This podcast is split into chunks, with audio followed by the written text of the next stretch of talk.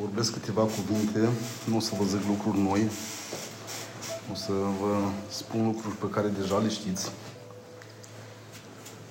Uh, și nu o să vorbesc ceea ce nu știu sau nu știți voi, o să vorbesc ceea ce știu, o să vorbesc despre copii. Și o să vorbesc un pic despre rob. Uh,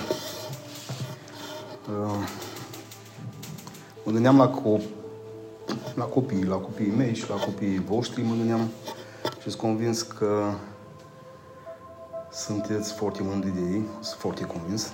Dar dacă, dar dacă faceți o analiză, o să vedeți că cu cât mai mult i-ați încurajat, cu atât mai mult au prins încredere în ei. Și încrederea pe care au prins-o în ei, au, cum să zic, curajul, să dau un pic de exemplu copiii mei, sau curajul, au curajul să, să ceară. De exemplu, îi fac de mâncare la fică mea, punem sifon, punem aia, fă aia. Ok. Dacă nu avea curajul și nu se simțea relaxată, nu avea, nu îmi cerea nici fă nici de mea. Al doilea exemplu pe care vreau să-l folosesc e tot așa Radu și Sara ies de la școală, merg la Gigi, sună la Gigi, vezi că mă duc să-mi iau, e mâncare. Uh, ei merg și ziceau, să zic așa, din ce am meu, în ghilimele, ei știu că eu sunt șăfuțul de acolo. Că dacă e tata șef de acolo, eu pot să mă să cer, să-mi iau. La un moment dat și-au invitat toți prietenii pe la blog de la uh, Mamă Salura Luca. Eu luat apă, crembuș, 3 ture, 4 ture, 5 ture, băga Sara ca și din a ei. Bun, de ce am zis lucrul ăsta? Pentru că, și de ce am început uh, cu lucrul ăsta? Pentru că la rândul noi suntem copii și când mă uit la copiii noștri, care eu cred că și ei se mândresc cu noi și din cauza siguranței ce o au, reacționează cum reacționează. Uh, mă gândesc la copiii noștri când ne lăudăm cu ei, când fac lucruri bune și ne supără, când greșesc, când ne supără.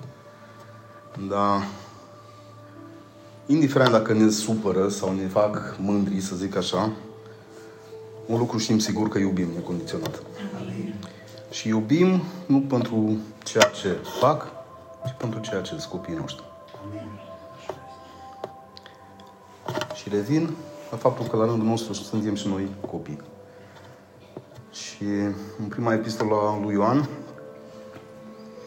uh, Ioan îmi place că folosește uh, persoana întâia la plural. Vedeți ce dragoste ne-a arătat Dumnezeu, zice.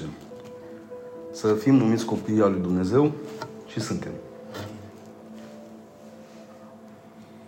E o afirmație foarte, foarte puternică. Și un lucru pe care aș dori să, să-l îmbrățișați și să-l credeți cu toată puterea, ca și cum îmbrățișează și cred copiii și siguri copiii noștri că suntem părinților. Suntem copii, suntem copii al lui Dumnezeu. Indiferent ce facem, Dumnezeu ne iubește. Dumnezeu să fie cu noi, Dumnezeu e sprijinul nostru, ar trebui să ne dea încredere. Dacă mă duc un pic mai devreme cu mai înainte și cum am vorbit de Sara, văd că și prietenii lui Sara sau, sau copilul meu profită de faptul că eu sunt la Gigi. Ar trebui același lucru să se întâmple și cu prietenii mei să profite de faptul că eu sunt în biserică. E un lucru pe care noi uităm să-l trăim câteodată cum trebuie să-l trăim, ca și copiii lui Dumnezeu. De multe ori m-am lăudat cu taică meu, a, tata era mare șmecher croitor, le făcea la toți haine, cunoștea pe toată lumea, era... Bănuiesc că vecinul de aici să mândrește și cu taică că e primar. Și mă gândesc că și copiii de aici să mândresc cu taică că e păstor. Și așa mai departe, să zic așa. Dar de câte ori ne-am mândrit cu tata nostru din cer. Am pe cineva mai mare decât taică meu? Am pe cineva mai mare decât domnul primar? Care mi tată și pe care îl pot numi tată și anume Dumnezeu. Nu trebuie să am eu încrederea oare să mă comport ca și nu ca și copilul primarului, să zic așa, să ies cu pieptul înainte. Mult mai mult mai sigur pe mine, pașii să ne fie mai siguri. Mă, nu oricine de partea noastră, nu președintele, e Domnul Domnilor. îți copilul lui Dumnezeu din cer. Cum am dobândit lucrul ăsta? Tot Apostolul Ioan zice că Dumnezeu ne-a dat autoritatea, nu omul, nu prietenii, Dumnezeu ne-a dat autoritatea să ne numim copii ai lui Dumnezeu. Cui ne-a dat autoritatea? Tuturor care cred în numele Lui Iisus Hristos. Să nu vă ia nimeni asta. Indiferent cât greșim, indiferent că greșim și cât păcătuim, că păcătuim. Și greșim. Nu o să se schimbe cum nu schimbă dragostea ta față de copilul tău, nu o să schimbe dragostea lui Dumnezeu față de, de tine și de mine. Bun, dar dacă am primit dragostea asta și mi-a fost arătată și am primit autoritatea de a ne numi copil al lui Dumnezeu, am primit-o prin, printr-o jertfă. și în, în Filipeni, în capitolul 2, spune la un moment dat uh, apostolul că datorită acestei jertfe, Domnul nostru Iisus Hristos a primit un nume mai presus de orice nume, pentru ca orice genunchi să se plece în fața Lui și să spună spre laula Lui Tatălui că Iisus Hristos este Domnul. Și acum o să revin la Iisus Hristos este Domnul. Care inclusiv El spunea despre El, apostolilor, în timp ce le spăla picioarele, la un moment dat eu zis, voi mă numiți Domn și învățător. Și bine spuneți că sunt. Noi la fel îl numim Domn. De ce zic că nu vă spun lucruri noi? Pentru că s-au vorbit aici lucrurile astea. Când eu numesc pe Hristos Domn, nu numesc domnul doctor, nu numesc domn, ce faci domn Petrache, domn Petrache, domnul Crișan, nu. Sensul de domn e de stăpânul meu.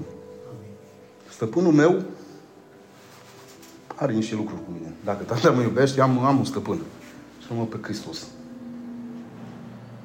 Și stăpânul meu cere niște lucruri de la mine. Lucruri de care s-au vorbit, nu? Sfințirea. Corect? Mă, poate mi e greu să mă sfințesc, dar putem face pași mici. Amin. Să călcați și voi pe urmele mele, cum calc eu după pe urmele lui Hristos. Bun. Trebuie să mă gândesc la ce face Pavel și la ce face Hristos. Ce urme lasă Pavel, ce urme lasă Hristos. Oare ce făcea Hristos? În faptele apostolilor, prin Galileea, făcea bine și vindeca pe oamenii care erau asupriți de diavol. O să insist pe astea două lucruri. Poate nu avem puterea de a scoate diavolii din oameni. Dar cu siguranță avem puterea de a vindeca o rană spirituală. Cu siguranță. Pentru un cuvânt bun, pentru a fi un sprijin la nevoie, pentru a călăuzi omul de lângă noi. Cu siguranță sunt oameni și suntem oameni și toți avem câte o rană spirituală. Și toți avem nevoie de doctor. Și la al doilea lucru, făcând bine. Pavel, făcând bine ușor, credeți-mă că dacă era ușor, vorba lui Dinu, toată lumea făcea bine.